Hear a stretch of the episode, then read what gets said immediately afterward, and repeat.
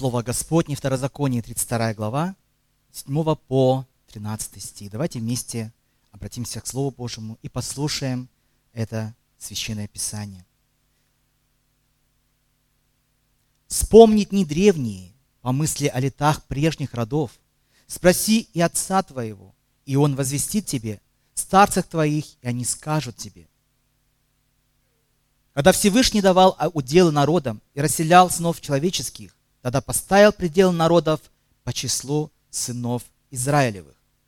Ибо часть Господа – народ его, Иаков – наследственный удел его. Он нашел его в пустыне, в степи печальной и дикой, ограждал его, смотрел за ним, хранил его, как зеницу ока своего.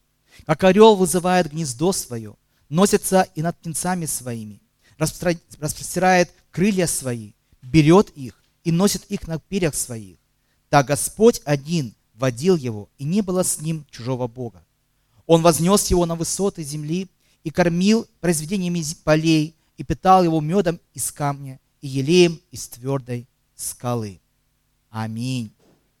А, дорогие братья и сестры, я передаю слово нашему епископу Эдуарду. Он поделит словом на тему отцовства. Пусть Господь касается наших сердец и исцеляет нас, меняя. Приветствую вас, дорогие братья и сестры, именем Господа нашего Иисуса Христа. Очень рад быть здесь, в нашей церкви в Владивостоке, и благодарю Бога за эту возможность обратиться к вам со словом сегодня. Благодарен пастору Артему, который приехал к нам с Кыргызстана, чтобы преподавать нашим студентам, также делиться своим словом. И благодарен пастору Анатолию за гостеприимство, за то, что мы сегодня вместе можем поклоняться здесь и ощущать единство в Господе нашем Иисусе Христе. Вы знаете, какой праздник сегодня празднуется в России? День Отца, да.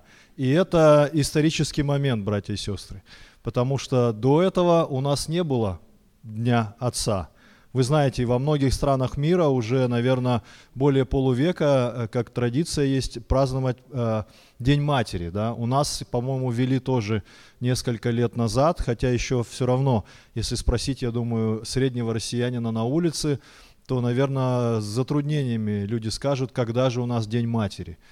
Вот. А дня, о Дне Отца вообще пока что речи даже не было. И вот спустя многие годы, спустя много э, различных петиции подавались в Государственную Думу.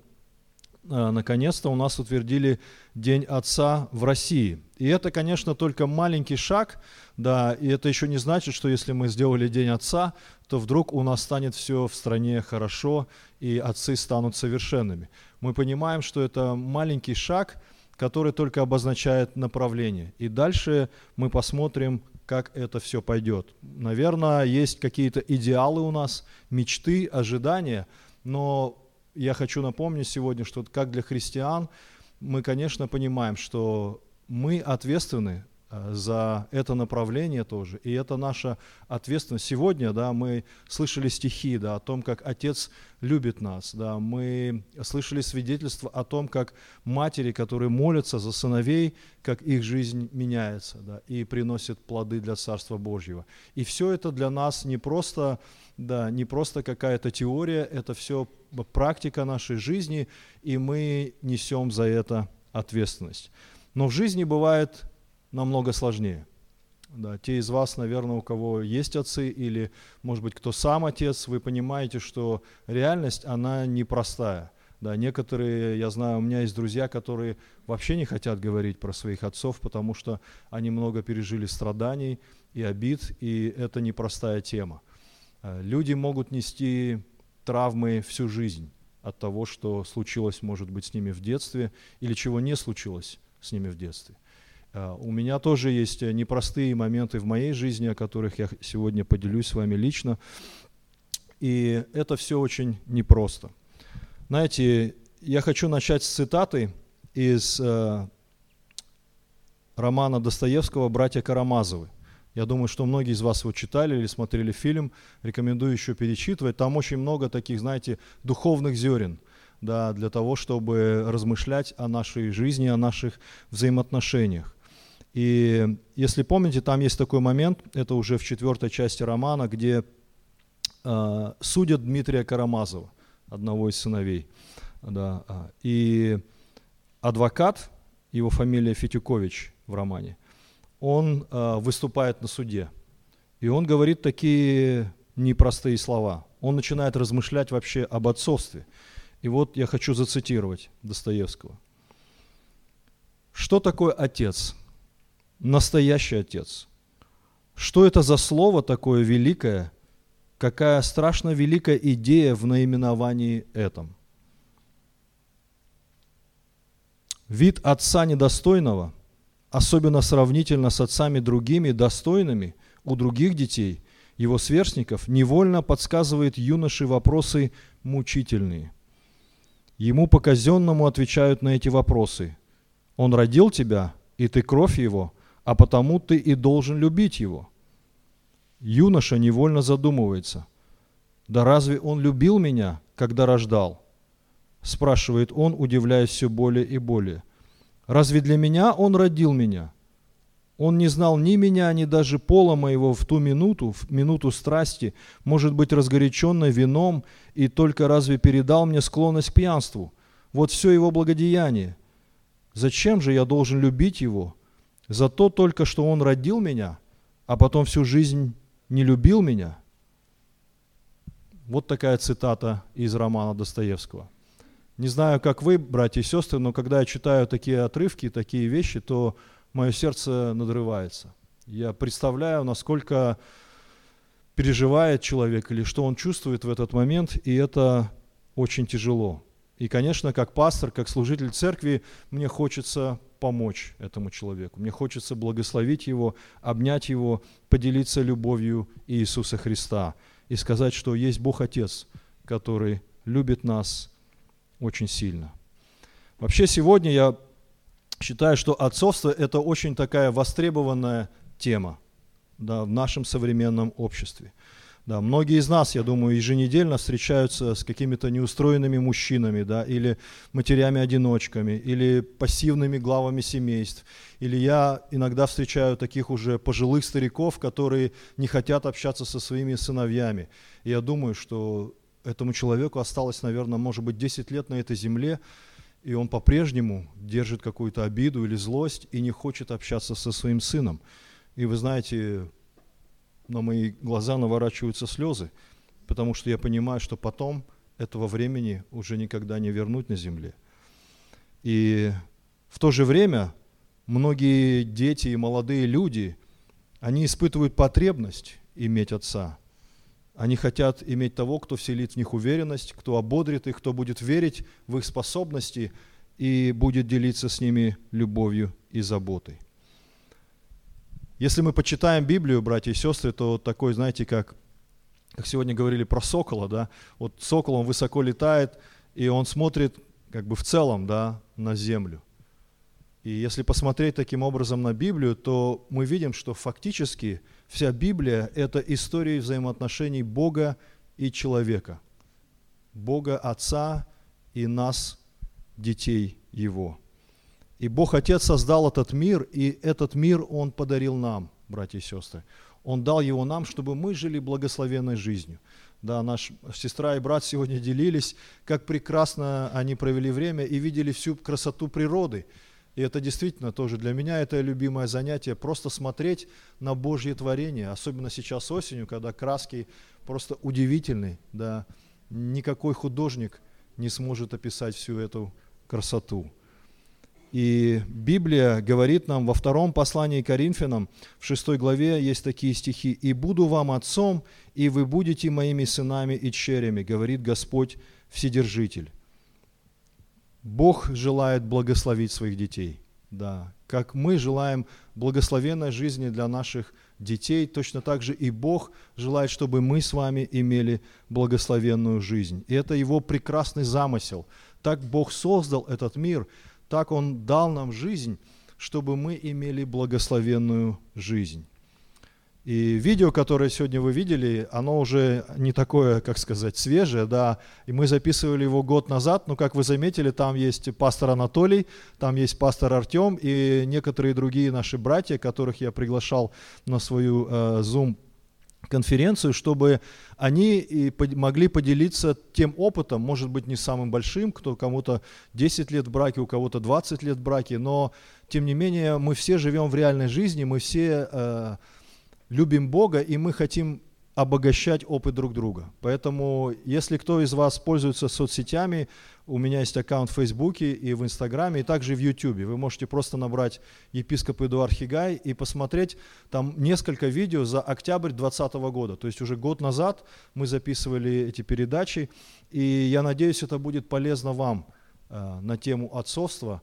Те из вас, кто уже является отцами, или те, кто планирует стать отцом – или те, кто является сыном своего отца, да, или те, кто молится за своих детей, чтобы они стали хорошими семьянинами и отцами для Господа. Братья и сестры, некоторые вещи, которые я хочу сегодня обозначить, коротко, да, а, на тему отцовства. Опять же, вы можете посмотреть на видео более подробно, но вот эти моменты, которые я хочу коротко обозначить, это, во-первых, это духовность, знаете, отец, он призван, он ответственен вести духовную жизнь сам и также быть ответственным за духовную жизнь своей семьи. Да, как в Библии часто напоминает нам, что мы, отцы, являемся священниками для своей семьи. Да, и кто-то, бывает так, что кто-то увлекается очень служением в церкви, и у него не хватает времени на семью. И это дисбаланс, на мой взгляд, в жизни. Мы поговорим об этом немножко. Также я хотел бы поговорить о том, что отец призван давать своим детям любовь и дисциплину. И эти две вещи, они взаимосвязаны. Потому что если вы уклонитесь в какую-то одну, то вы знаете, да, о чем я говорю. Ребенок может быть либо слишком разбалованный, либо слишком зажатый. И мы, конечно, не хотим этого. Мы хотим, чтобы ребенок рос свободным и, рос, и открытым, и в то же время понимал, что есть определенные правила и законы и дисциплина, которые нужно выполнять. И также я хочу коротко обозначить такую вещь, как забота или целеустремленность. Да, мы отцы, мы призваны заботиться о своей семье, о своих близких, о домашних в первую очередь, как говорит апостол Павел. И в то же время, чтобы эта забота тоже не просто, что мы сидим на диване и нам хорошо, но чтобы мы воспитывали наших детей – и в нашей семье, чтобы была целеустремленность. И, конечно, для нас это христианская целеустремленность. У нас есть определенные цели, к которым мы хотим двигаться, и это тоже функция отца, чтобы помогать своей семье двигаться к ним. Давайте поговорим сначала о духовности. Вы знаете, наш Бог, Он желает, чтобы мы имели духовную жизнь. Да, мы, как Библия учит нас, мы родились на этой земле не для того, чтобы просто есть и пить. Да. Есть такой сериал, сейчас, э, я не знаю, если кто-то пользуется приложением Netflix, там есть такой сериал, который называется, э, как же он называется? А, «Ночная месса» называется. Мне интересны такие религиозные сериалы, где рассуждается о теме э, религии и веры. И там один парень, он э, э, такой остров, как деревня, там всего лишь, по-моему, может быть, несколько сот человек живет, такая глухомань, как мы говорим – и он уехал, а, строил свою карьеру в Чикаго, в общем, веселая жизнь, много денег, пьянки, и потом он э, сел за руль и сбил девушку, которая умерла. Его приговорили к тюрьме, он отсидел 4 года минимум, э, и его отпустили. Отпустили с условием, условно, как условно-досрочное, да, по-моему, отпустили с условием, что он будет посещать э, встречи анонимных алкоголиков. И вот он приезжает в свою деревню и встречает там девушку, которой, ну, видимо, он дружил раньше, и она спрашивает, ну, как ты поживаешь? И он говорит, что вот он, а она говорит, я заметила, что ты в церкви сегодня был, но причастие не принимал. И он говорит, ну, как я живу? Я приехал из тюрьмы, вот я только, ну там такое грубое выражение, он, э, я не буду вам дословно переводить, но суть в том, что он говорит, что я только ем, и сплю. Это все, что я делаю. И как бы живу. А на самом деле я понимаю, что я, я не должен жить. То есть там такая, знаете, глубокая тема, с одной стороны, чувство вины его, потому что ему постоянно мерещится вот эта девушка, которую он сбил насмерть. И с другой стороны, он не хочет жить, он понимает, что как дальше двигаться. Он не хочет идти в церковь, его мама зовет его в церковь, она постоянно молится за него, а он этого не хочет. И он не хочет идти на причастие, потому что понимает, что этот грех на нем висит, и он не может с этим ничего поделать. И вы знаете, братья и сестры, и я смотрю на этот сериал, и мне тяжело, потому что там священник тоже, он обратил на него внимание, и я думаю, ну должен быть разговор, должен быть разговор с этим человеком, должен, должен быть разговор о духовной жизни, чтобы этот человек молодой, который совершил преступление, да, он виноват, но есть надежда на то, что он сможет принять свое прощение от Бога и простить самого себя. Да, конечно, прошлого не вернуть, но есть будущее, которое возможно в Боге, и оно возможно благодаря духовной жизни, братья и сестры. И вы знаем, мы знаем, что наш Отец Небесный, Он жаждет выстраивать с нами духовную жизнь. И мы, как отцы, мы призваны тоже и сами лично выстраивать духовную жизнь, да, через те духовные практики, которые мы все знаем, через молитву, через чтение Библии, через общение с братьями и сестрами. Да, поэтому у нас есть церковь, чтобы помогать друг другу, чтобы выстраивать эту духовную жизнь. И мы знаем, братья и сестры, как ребенок, он жаждет, да, он жаждет обнять отца своего – и сам почувствовать родительские объятия, мы также призваны почитать Бога и прибегать к Его ногам, молиться Ему и чувствовать Его любовь. В книге Иисуса Навина, помните, такие слова есть известные. «Господу Богу нашему будем служить, и глаза Его будем слушать» это напоминает нам о том, чтобы мы выстраивали нашу духовную жизнь и служили нашему Господу. И духовный отец, конечно, это тот отец, который наставляет своих детей. И это, знаете, это возможно только когда мы выстраиваем взаимоотношения с нашими детьми. Сегодня мирская культура призывает нас к тому, чтобы больше работать, больше зарабатывать, больше получать удовольствие, больше потреблять. И это все бросает нам вызов, и многие отцы, они настолько увлекаются, что уже практически не проводят время дома, в семье, со своими близкими и э, в общении с детьми. И в результате ребенок растет, и кто для него отец? Это отец, который уходит рано, приходит поздно, и, и все, понимаете? И я понимаю, конечно, что я сам как отец, я должен заботиться и обеспечивать свою семью, но я понимаю также, что кроме меня никто не сможет намеренно спланировать время общения со, с, мои, с моими детьми.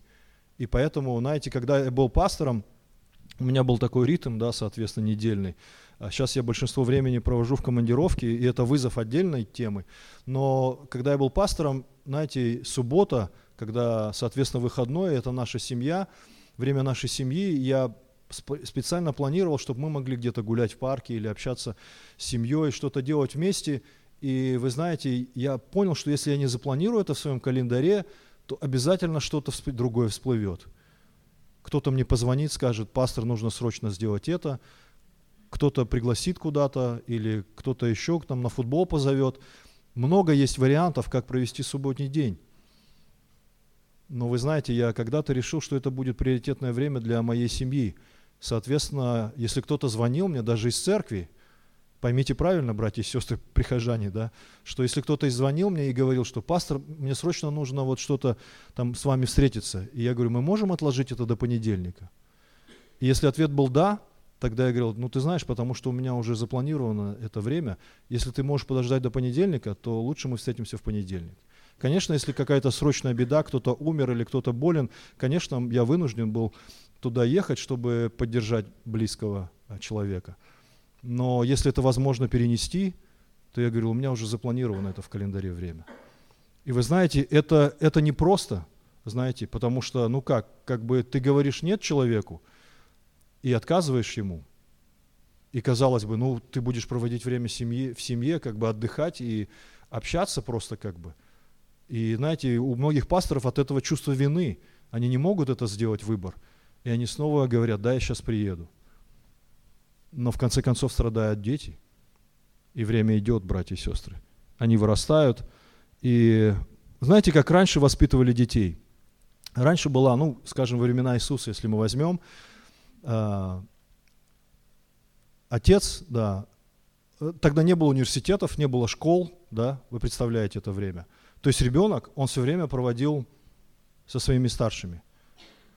И отец, как правило, это был человек не просто, да, родная кровь, это был, ну, зачасто, зачастую ремесло передавалось по наследству. То есть, если я сапожник, я, соответственно, мой сын э, учится у меня сапожному делу. Если я рыбак, мой сын учится ловить рыбу вместе со мной. Соответственно, я беру своего сына на рыбалку, и мы весь день проводим время вместе. Понимаете, да? Это же прекрасно, братья и сестры. Знаете, я когда был маленьким, это буквально такие, как, как говорят, виньетки. Э, с отцом, я помню, это может быть было, не знаю, может быть было раз пять или шесть в жизни всего лишь. Но я помню, как мы ловили рыбу. И это для меня удивительные моменты. Потому что мы сидим, мы, может быть, большую часть молчим, но это круто было. Знаете, я был маленьким, и мне казалось это фантастика, что вот мы ловим рыбу на удочку, потом мы ловим рыбу сетями, потом мы, мы вынимаем эту сеть. И вы знаете, когда потом, когда-то пасторы там проповедовали о том, что ученики с Иисусом вот там доставали сети, и там много рыбы, и у меня вот эта картинка, что мы с отцом, мы тоже вытаскиваем эту сеть, и там огромное количество рыбы. И это, это удивительное время, знаете, особенно когда ты маленький, это просто ну, фантастические воспоминания. И это Божья благодать, которую Господь давал мне. Да. А сегодня, сегодня это не так. Сегодня дети идут в школу или в детский садик, или они ходят в институт, и большую часть времени мы проводим отдельно. Да. И это означает, что, ну, знаете, для меня очень важно, иногда мне там мои домашние, э, э как сказать, они напрягаются, но я говорю, ну мы, когда ужинаем, мы все должны быть все за одним столом. Меня напрягает, когда дочка говорит, я потом поем там. Или что, я говорю, нет, ты должна есть вместе с нами. Она говорит, я не хочу. Я говорю, тогда давай пойдем посидишь просто. В общем, я напрягаю своих домашних, я понимаю, что, может быть, не всегда я справедлив тоже. Но для меня важно, чтобы мы все вместе сидели за одним столом. Это может быть всего лишь одна трапеза в день. Это может быть завтрак или ужин, потому что обед, как правило, мы все где-то в разных точках города – и это вызов, братья и сестры. Но я надеюсь, что вы намеренно будете планировать это время и общаться друг с другом. Знаете, иногда даже я, иногда бывает так, что график позволяет, и я отвожу свою дочь там в колледж с утра, рано утром, и, конечно, вы знаете, что я сейчас пропагандирую э, здоровый образ жизни и правильное питание, но ради дочери я говорю, хочешь мы выйдем там на час раньше, ну, чтобы в пробку не попасть в Москве, и заедем в Макдональдс. И она такая говорит, да, хочу. Хорошо, завтра встаем в 6 утра, и я везу ее рано утром э, в колледж, э, потом еду на работу, но перед колледжем мы заезжаем в Макдональдс, и мы сидим вместе и кушаем. И вы знаете, и это может быть всего лишь полчаса общения. Но, не знаю, у меня есть такое, как сказать, даже мой э, друг психолог, он говорит, что-то у тебя все завязано на еде. Я говорю, ну ты знаешь, говорю, Иисус очень много проводил время за едой со своими учениками. И, и, мне, и для меня это что-то такое, как сакральное даже, знаете, как что-то как, ну не знаю, что-то, э, не знаю, значимое, что вот за едой мы сидим вместе. Даже те из вас, кто меня знает, э, знаете, что я люблю где-то встретиться там в кафе или в ресторане и просто посидеть, пообщаться потому что, мне кажется, за трапезой это время останавливается как будто. Ты можешь пообщаться друг с другом, ты можешь поделиться чем-то сокровенным. И вот это время, когда... И казалось бы, оно не совсем духовное, как бы, да, но для меня это тоже духовный опыт, потому что как я общаюсь с Отцом Небесным, я хочу, чтобы мои дети тоже общались со мной, и я могу как-то их наставлять, мы можем молиться вместе, мы можем общаться, я могу задать им какие-то вопросы глубокие, и у меня есть возможность направить наше общение, потому что я старше, да, как отцы, вы старшие, вы можете задавать вопросы, на которые дети будут отвечать.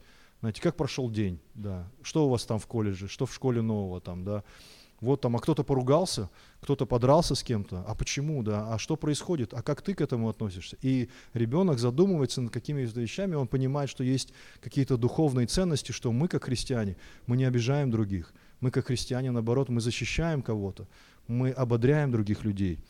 И вы знаете, братья и сестры, это, это хорошая возможность. Да, и я уже говорил, да, что в детстве, да, конечно, ну, мой отец, он, он был неверующим человеком, и у нас не было такого духовного наставления. Вообще у нас семья была не религиозная. Ну, вы знаете, в советское время большинство, там, я вырос в 70-е годы, большинство советских семей вообще были атеистами, то есть там комсомольцами, коммунистами, пионерами, и, ну, вообще у нас никогда не было разговоров о духовной жизни. Но э, были какие-то моменты, знаете, когда вот, опять же, проводить время – это очень важно. И вот я помню тоже еще один момент э, с моим отцом и с моим старшим братом. Я как сейчас помню, если вы даже можете меня проверить в Википедии, это был 86 год, это был чемпионат мира по футболу в Мексике. Э, и там была такая заставка, даже я помню по телевизору, там э, чемпионат в Мексике. И из-за разницы во времени у нас, я вырос в Алмате в Казахстане, эти матчи проходили ночью. И я помню, что вот мы втроем, э, мужчины нашей семьи, садились и смотрели эти футбольные матчи.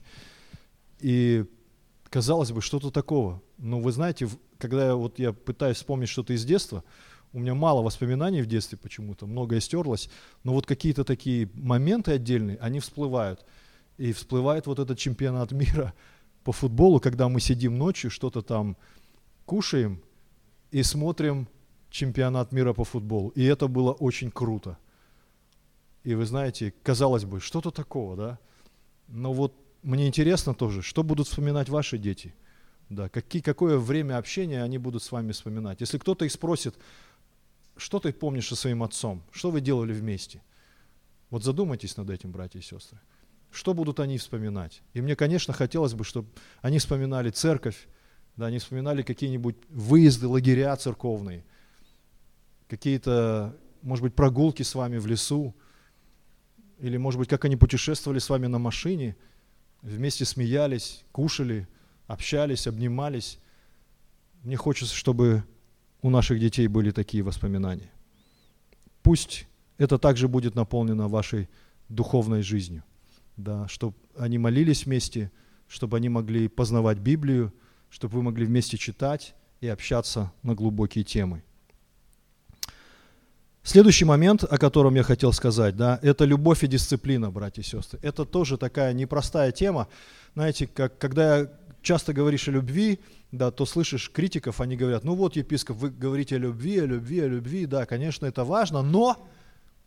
И дальше вы знаете, да, о чем говорят люди. Что вот, там, любишь, любишь, а потом тебе на шею садятся, там, любишь, любишь, а потом вообще неблагодарные, и, конечно, такое бывает, да, как говорится, перекос. Или наоборот, говоришь о дисциплине, нужно ребенка дисциплинировать. Там. Я там своих детей постоянно напрягаю, что режим дня должен быть там. 9.30 э, готовим постель, чистим зубы, ложимся, готовимся ко сну. Ну, вы знаете, как маленькие дети, у меня э, младшей дочери 7 лет, она постоянно, ой, а мне надо сделать то-то, ой, а мне надо сделать, и начинается вот это. У меня даже, у меня даже э, подозрение, что она специально откладывает на вот этот последний момент дня, чтобы как можно дальше оттянуть э, уход ко сну. Я говорю, слушай, дорогая, ты должна заранее все делать. В общем, постоянно у нас такие дебаты. Да, и и говоря о дисциплине, кто-то тоже может говорить, вот епископ, вы постоянно говорите дисциплина, дисциплина, там правила, да, режим и так далее.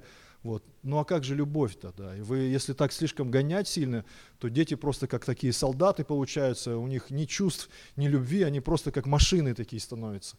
И это тоже правильно, да, это тоже может быть такой перекос. И я понимаю это.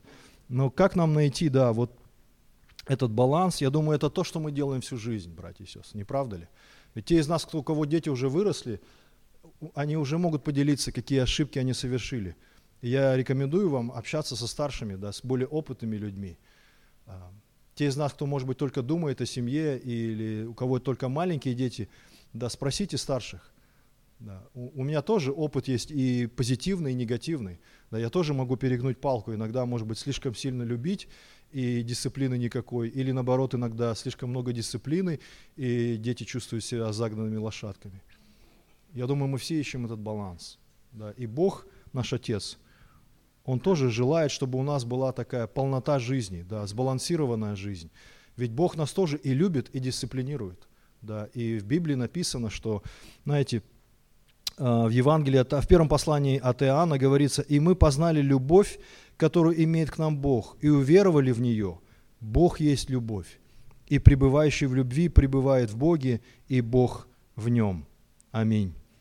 С другой стороны, Библия говорит, всякое наказание в настоящее время кажется не радостью, а печалью, но после, наученным через него, доставляет мирный плод праведности.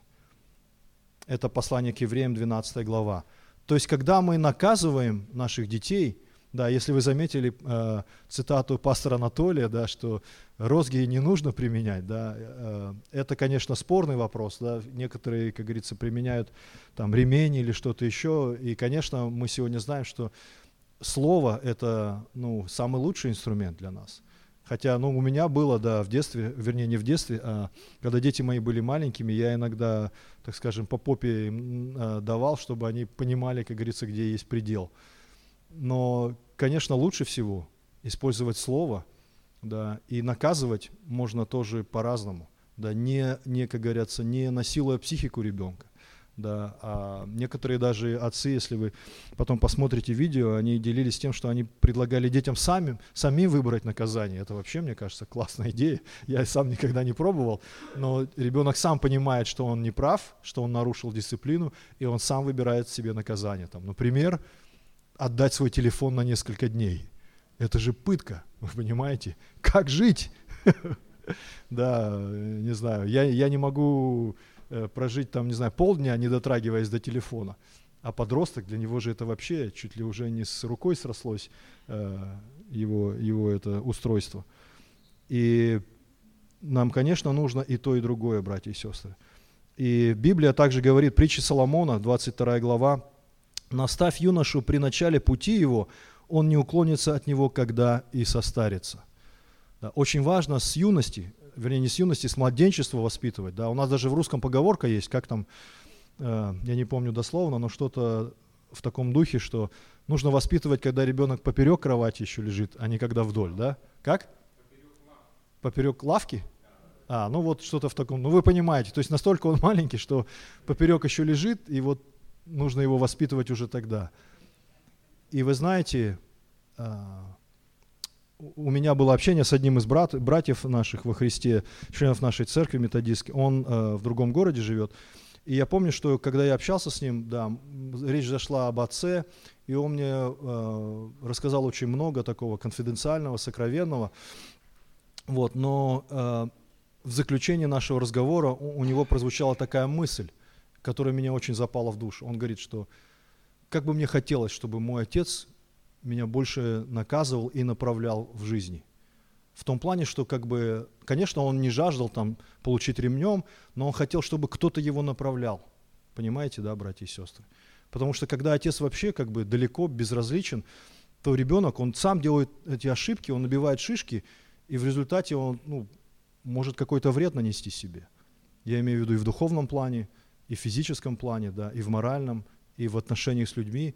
Но когда есть отец, который может дать какую-то обратную связь, в том числе и отрицательную обратную связь, это тоже очень важно, то ребенок может вырасти совсем по-другому. И последнее, братья и сестры, о чем я хочу сказать сегодня, это забота и целеустремленность. Это тоже очень важно. Это то, что мы читали сегодня да, из Старозакония. Мы видим вот эту, как сказать, метафору или этот образ, да, где начинаются слова «вспомни дни древние, помысли о, летах, о летах прежних, спроси отца твоего». И дальше говорится о том, что Бог, как Он любит своей отцовской любовью, как орел вызывает гнездо свое, носится над птенцами своими, распростирает крылья – свои, берет их и носит их на перьях своих. Так Господь один водил его, имеется в виду народ, и не было с ним чужого Бога. Мы можем представить, да, орел заботится о своих птенцах. Мы можем посмотреть любой, любой пример из животного мира, да. И как помните в фильме «Гараж», в советском фильме, кто не смотрел, рекомендую, комедия такая, или трагикомедия, а, где где кто-то там из героев, когда они спорят между собой, там каждый хочет отхватить этот гараж, да, и задвинуть кого-то другого. И И один из героев там говорит, ну как же так, говорит, животные даже, они помогают друг другу, они заботятся друг о друге. И только мы, человеческий род, мы уничтожаем друг друга. И это вроде такая фраза, знаете, это как бы мельком там, но это очень глубоко, братья и сестры. Потому что как мы заботимся сегодня? Знаете, статистику, если почитать в нашей стране, то у вас волосы дыбом встанут. Сколько детей-сирот, сколько детей вырастают без отцов. Это большая трагедия, братья и сестры. Но Библия учит нас тому, что Бог, Отец, Он заботится о нас, как Он заботился в ветхозаветные времена, и Он также сегодня, если мы созданы по образу и подобию Его, мы призваны сегодня также отражать образ Божий и заботиться о наших детях. Да, и вопрос, как это делается, знаете, и есть очень много такой отрицательной информации. Знаете, мне нравятся э, писатели наши русские и поэты, я зачастую что-то читаю просто для себя, э, и знаете, как поэт призван у нас как сжечь глаголом, да, и вот есть несколько цитат, которые я хочу с вами поделиться, которые не очень приятны для меня, но они вот именно, как сказать, задевают за больное, за острое. Да. Александр Грибоедов э, в своем произведении «Горе от ума», у него есть такая э, цитата. «Где укажите нам, Отечество, отцы, которых мы должны принять за образцы?» Да, это такой вопрос у него звучит. И вы знаете, если посмотреть на статистику, я вам приведу только некоторые цифры последних нескольких лет. Например, э, летом этого года э, была такая статистика – Число должников по алиментам в розыске за полгода выросло на 16 тысяч человек. Представьте, братья и сестры. Казалось бы, не небольшая цифра для страны, но 16 тысяч человек, которые не платят алименты, значит, скорее всего, они не живут со своими детьми и, соответственно, не заботятся о них. Более 65 тысяч человек не могут выехать за границу. Как вы думаете, из-за чего? Не потому, что пандемия – или коронавирус, а потому что они имеют долги по алиментам. У меня был такой пример, это буквально вот несколько там, лет назад я был в аэропорту, часто летаю, и я стоял там, знаете, возле билетной кассы, и рядом был молодой человек, ну как молодой, может быть ему лет 40, да, и на вид. И он разговаривал со своим другом. Он звонил своему другу и говорил, слушай, дружище, можешь помочь, там, мне срочно нужно деньги, там вот там 200 тысяч, ты можешь мне сейчас переслать, я тебе потом после поездки верну. И, и тот, видимо, его, ну я не слышу, что говорит друг, но, видимо, он спрашивает, зачем, что и как. И он говорит, да, вот, понимаешь, сейчас я приехал э, в аэропорт, меня пограничники э, отправили обратно, не пускают, потому что у меня долги по алиментам. И после этого он начинает говорить нелицеприятные вещи про свою жену, бывшую жену, видимо и что вот это там стерва, она там что-то наговорила, подала в суд и так далее, и так далее. И вы знаете, братья и сестры, это наша жизнь, это реалии нашей жизни. Знаете, есть тоже э, такая статья была года три назад, где судебные приставы, они составили портрет типичного неплательщика алиментов – и вот статистика у них есть, она говорит о том, что чаще всего, это я цитирую из статьи, чаще всего не платят алименты на своих детей мужчины, причем достаточно молодые и вполне трудоспособные. Понимаете? То есть это не какие-то инвалиды, да, не какие-то там уже безработные, которые ничего не могут заработать. Это молодые и трудоспособные мужчины. И, знаете, Опять же, если процитировать того же Грибоедова, у него острое слово, есть такая цитата в том же произведении «Горе от ума». «А чем не муж? Ума в нем только мало, но чтоб иметь детей, кому ума не доставало». Или в 20 веке Иосиф Бродский, у него есть такая цитата, тоже тяжелая. «Я люблю родные поля, лощины, реки, озера – холмов морщины. Все хорошо, но дерьмо мужчины. Знаете, братья и сестры, это очень такие, да, тяжелые слова, но у меня есть мечта о том, чтобы мы, как церковь, могли доказать, что Бродский не прав, что Грибоедов не прав. Может быть, они в чем-то правы, но хотелось бы, чтобы эта тенденция менялась в нашей жизни. И вы знаете, есть, есть и позитивная статистика. Да, вопрос, как говорится, ну да, на что вы смотрите, да, или в каком кругу вы вращаетесь. Есть позитивная статистика, к счастью, большинство россиян сегодня, это статистика в ЦИОМ, вернее опрос, который они проводили в прошлом году, большинство россиян считают, что сегодня отцы чаще стали прислушиваться к мнению детей, больше интересуются их жизнью и чаще говорят им о своей любви. Вы знаете, братья и сестры, я не помню вот в своем детстве, э, это опять же не то, что я там недоволен отцом, но я просто так жизнь была устроена, наверное, или такая культура. Я вырос в корейской семье, в Азии, где, наверное, ну вот мужчины такие, знаете, как стойки. В основном это стойки, спартанцы, которые почти ничего не говорят. Такое молча все происходит. И я не помню в своем детстве, чтобы отец э, говорил мне, что он меня любит. Я знал, что он меня любит, и я чувствовал это. Тем более я младший в семье, он меня там обнимал, практически никогда не наказывал, в отличие от моего старшего брата, которому доставалось очень много. Э, но, но я не помню, чтобы он мне говорил об этом. И вы знаете, когда я стал отцом, я поставил себе цель тоже. Я поставил себе цель, что я буду говорить своим детям, что я их люблю. Я им говорю часто, что я их очень сильно люблю и, или какие они сладкие. И вы знаете, и у нас, да, там, любимое занятие в семье – это обнимашки. Знаете, я когда приезжаю домой с командировки, вот, ну, старшая дочь уже выросла, с ней уже мы так, э, так скажем, не так много обнимаемся – а младшая, она просто, она меня ждет, я с порога захожу, она сразу начинает мне все выкладывать, даже я еще не успел обувь снять, все рассказывать, и она уже мне говорит о том, как мы проведем с ней этот вечер. Да, и я говорю, подожди, мне надо э, помыться, покушать, отдохнуть. Но потом я, когда помылся и покушал, он говорит, ну что, мы будем сейчас что-то делать там, да, или давай поиграем в это, или поиграем в то. И я говорю, э, Лида, ее зовут Лида, Лидуся, говорю, «А, давай, по, давай просто возлежим. Да? И она говорит, ну давай, ну давай. Она говорит, ну давай сказку послушаем. И вот у нас любимое занятие. Я включаю там на своем телефоне сказку какую-нибудь, мы ложимся на диван, ну так как бы, как подремать, да, не спать, а подремать. И она ложится на меня, и вот мы вместе с ней лежим и просто слушаем сказку. И ну, для меня это такое, знаете, блаженство. Я, во-первых, не напрягаюсь, не, не, нужно, не нужно там какие-нибудь там, не знаю, игрушки перебирать в это время. Мой мозг отдыхает, и вроде как и блаженство, и она лежит, знаете, там свою ручку положит на меня, и тоже тишина и спокойствие. Но для меня это очень целый, ценные моменты, и я говорю, что я ее люблю. Знаете, я поставил для себя цель – и, и, и я учусь тоже, это знаете, у других э, со своих старших братьев. Вот я особенно в культуре, я не знаю, вот я не знаю, если вы встречались э, с американскими э, братьями и сестрами, у них в культуре это постоянно. Они даже звонят там своей жене и говорят, там, ну там туда-сюда, все дела, которые нужно сделать, и потом говорит, говорит в конце, I love you, да, я тебя люблю.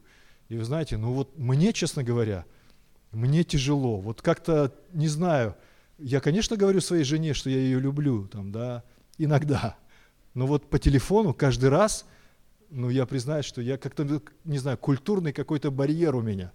У вас кто-нибудь есть такая проблема? Нет? Вот. Э, может быть, это только у меня проблема, но вот как бы непривычно мне. Да. Но вот в американской культуре они постоянно говорят об этом. И детям, и, и родителям, и жене, и мужу. И, и я подумал, ну это же классно, да. Конечно, многие говорят, ну вот это там механически там бывает, без, без чувств там, или еще что-то. Ну, я говорю, ну, не обращайте внимания. Но если вы не, не, вам не нравится, то вложите ваши чувства, да. Но это же действительно так. Если ты любишь, действительно, что тебе сложного сказать тогда об этом? Знаете, но я должен по-прежнему учить себя самого, чтобы выражать свои чувства любви и заботы, братья и сестры.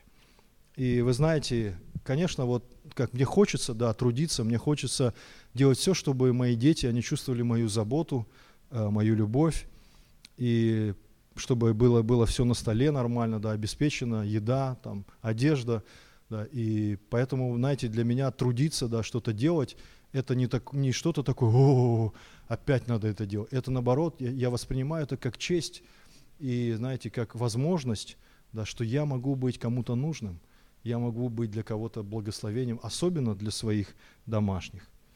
И, конечно, очень важно, чтобы учить детей целеустремленности, братья и сестры, как, знаете, как апостол Павел, а, он, он говорил такие слова, что, а, знаете как, что, как он говорил, что стремлюсь, да, к исполнить поприще свое, да, исполнить миссию. У него была постоянная эта целеустремленность. И дети бывает так, что они не знают, как двигаться дальше. Знаете, когда мне было там 14 лет, и вот сейчас для детей, мне кажется, очень большой стресс, да, они там, во сколько, лет в 13, наверное, да, или когда вы должны уже определиться, там, с предметами, которые вы будете сдавать, да, соответственно, ЕГЭ, это фактически вы траекторию выбираете жизни. Вы знаете, я заканчивал школу в 16 лет, и я не знал, кем я хочу стать. Да, у нас был просто стандартный сценарий. Девочки в гуманитарный, мальчик в технический университет. Ну, вот у меня там математика, физика нормально, значит, учиться и пойдешь в технический. Как бы, у меня такое ощущение, что все решали как бы за меня. Педагоги решали, родители. Если вы меня спросили, что я хочу в этой жизни, я понятия не имел. Да, даже когда я учился в институте, я понятия не имел. Я учусь на инженера, да, мне это интересно. Но мне никто не задавал вопрос, да, а каково твое призвание? Да, что тебе нравится делать? Да, и, или к чему лежит твое сердце? И это такие вопросы, которые помогают, братья и сестры, определить свою цель в жизни, да, или что действительно, что Бог от тебя желает. Мы, как христиане, для нас очень важно именно понимание призвания. Не то, что вот мои амбиции, да, я хочу стать там э, трейдером на бирже, потому что хочу заработать кучу денег, да, но мне кажется, это самая жалкая цель в этом мире.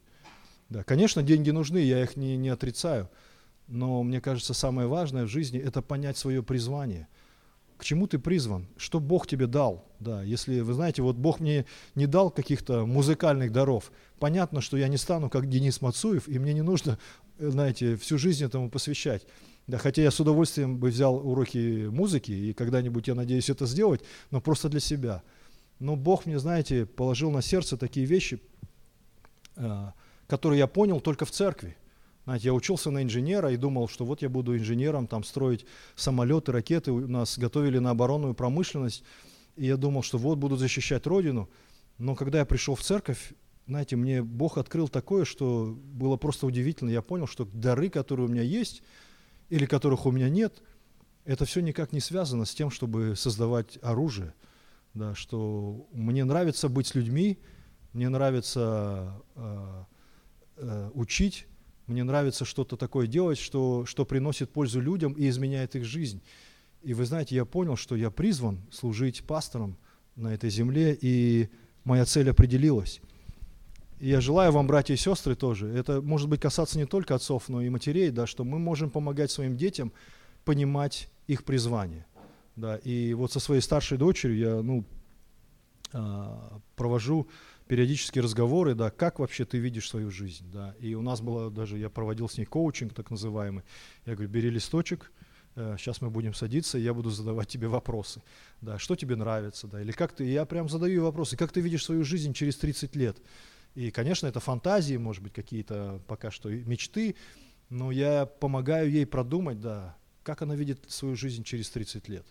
Да, и она отвечает на эти вопросы, мы записываем это чтобы потом снова возвращаться. Конечно, может быть, что-то изменится в ближайшие пять лет, тем более, что ей только 19 сейчас, э, все может поменяться, но она уже чувствует, что какие у нее дары есть, какие способности. И я ей говорю, я ей говорю, например, ты знаешь, мне кажется, у тебя, вот ты хорошо видишь людей, ты хорошо ладишь с людьми.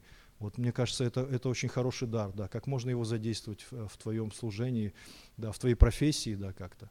Вот ей нравится фотографировать, там, да, вот она учится на фотографа, ты можешь, ты можешь благословлять людей, да, ты можешь увидеть что-то такое. Фотография ведь такая вещь, когда ты можешь увидеть или заснять на пленку что-то такое, чего обычный человек э, не видит. Да. Я сам этого не, я не фотограф, да. Вот мне там жена спрашивает иногда, э, я говорю, вот я там встречался с сестрой такой-то, вот ты помнишь ее?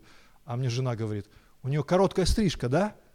И я говорю, я не помню, какая у нее стрижка. Понятия не. Или там, вот она была там в оранжевом костюме.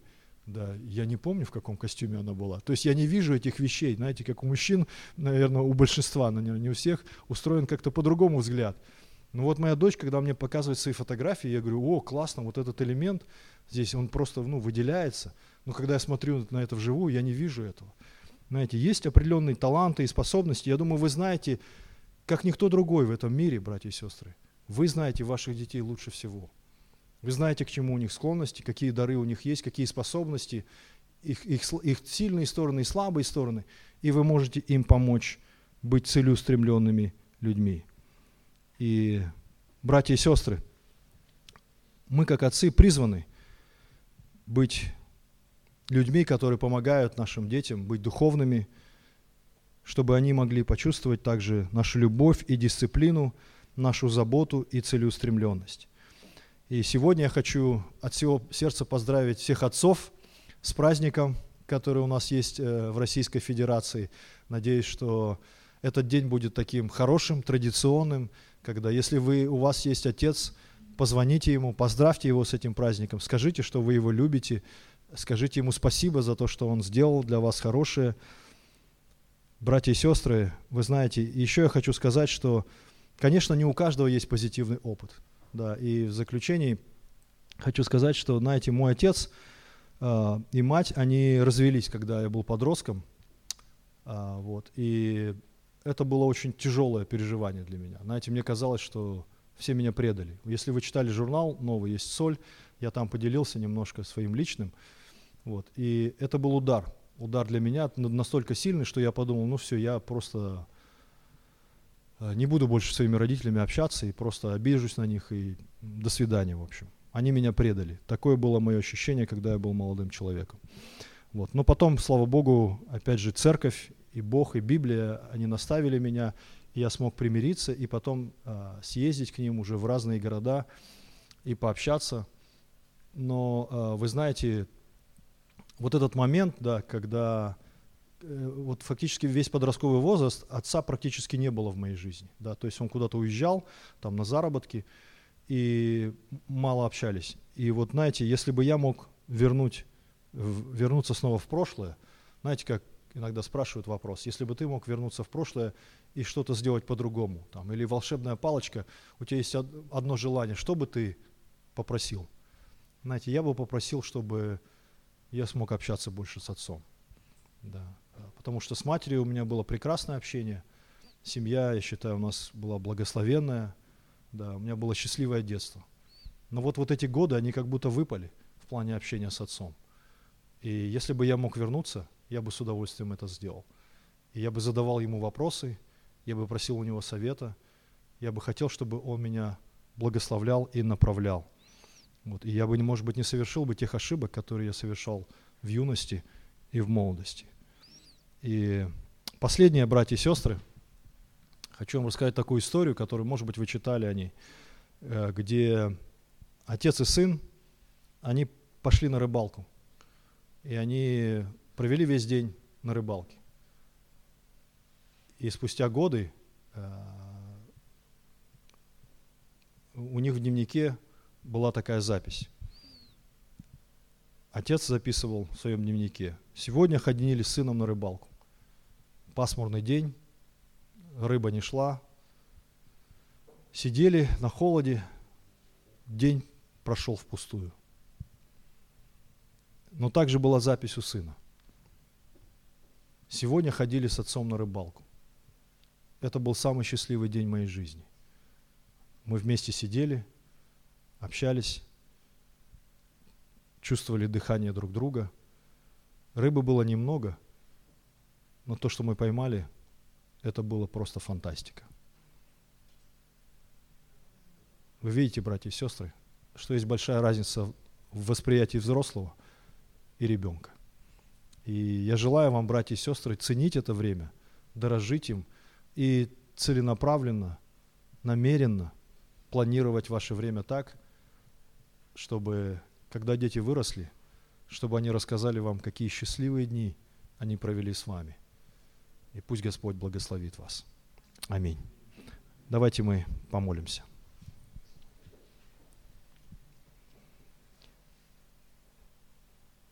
Наш любящий Бог, Отец, благодарим Тебя за то, что Ты любишь нас, как своих сыновей и дочерей. Ты заботишься о нас, как о птенцах, птица – ты кормишь нас, одеваешь нас, даешь нам пропитание, даешь нам работу, Господь, даешь нам мудрость, помогаешь нам определиться с целями. Господь, я молюсь Тебе за всех отцов в этом зале, чтобы Ты благословил нас и научил нас быть любящими, дисциплинирующими, заботливыми и целеустремленными, духовными, послушными Тебе. Господь, благослови всех наших отцов. Мы дети наших отцов, Господь. Благослови всех матерей, которые воспитывают сыновей сейчас, Господь, чтобы они продолжали молиться, ибо Ты, Господь, отвечаешь на наши молитвы, изменяешь сердца так, что иногда мы сами удивляемся. Господь, я молюсь, чтобы каждый из нас мог постоянно совершенствоваться, чтобы мы не останавливались на достигнутом, и чтобы мы ценили то время, которое Ты нам даешь, чтобы, вкладываясь в это время, мы могли бы дать детям благословенную жизнь, жизнь, наполненную Тобой. Во имя Отца и Сына и Святого Духа. Аминь.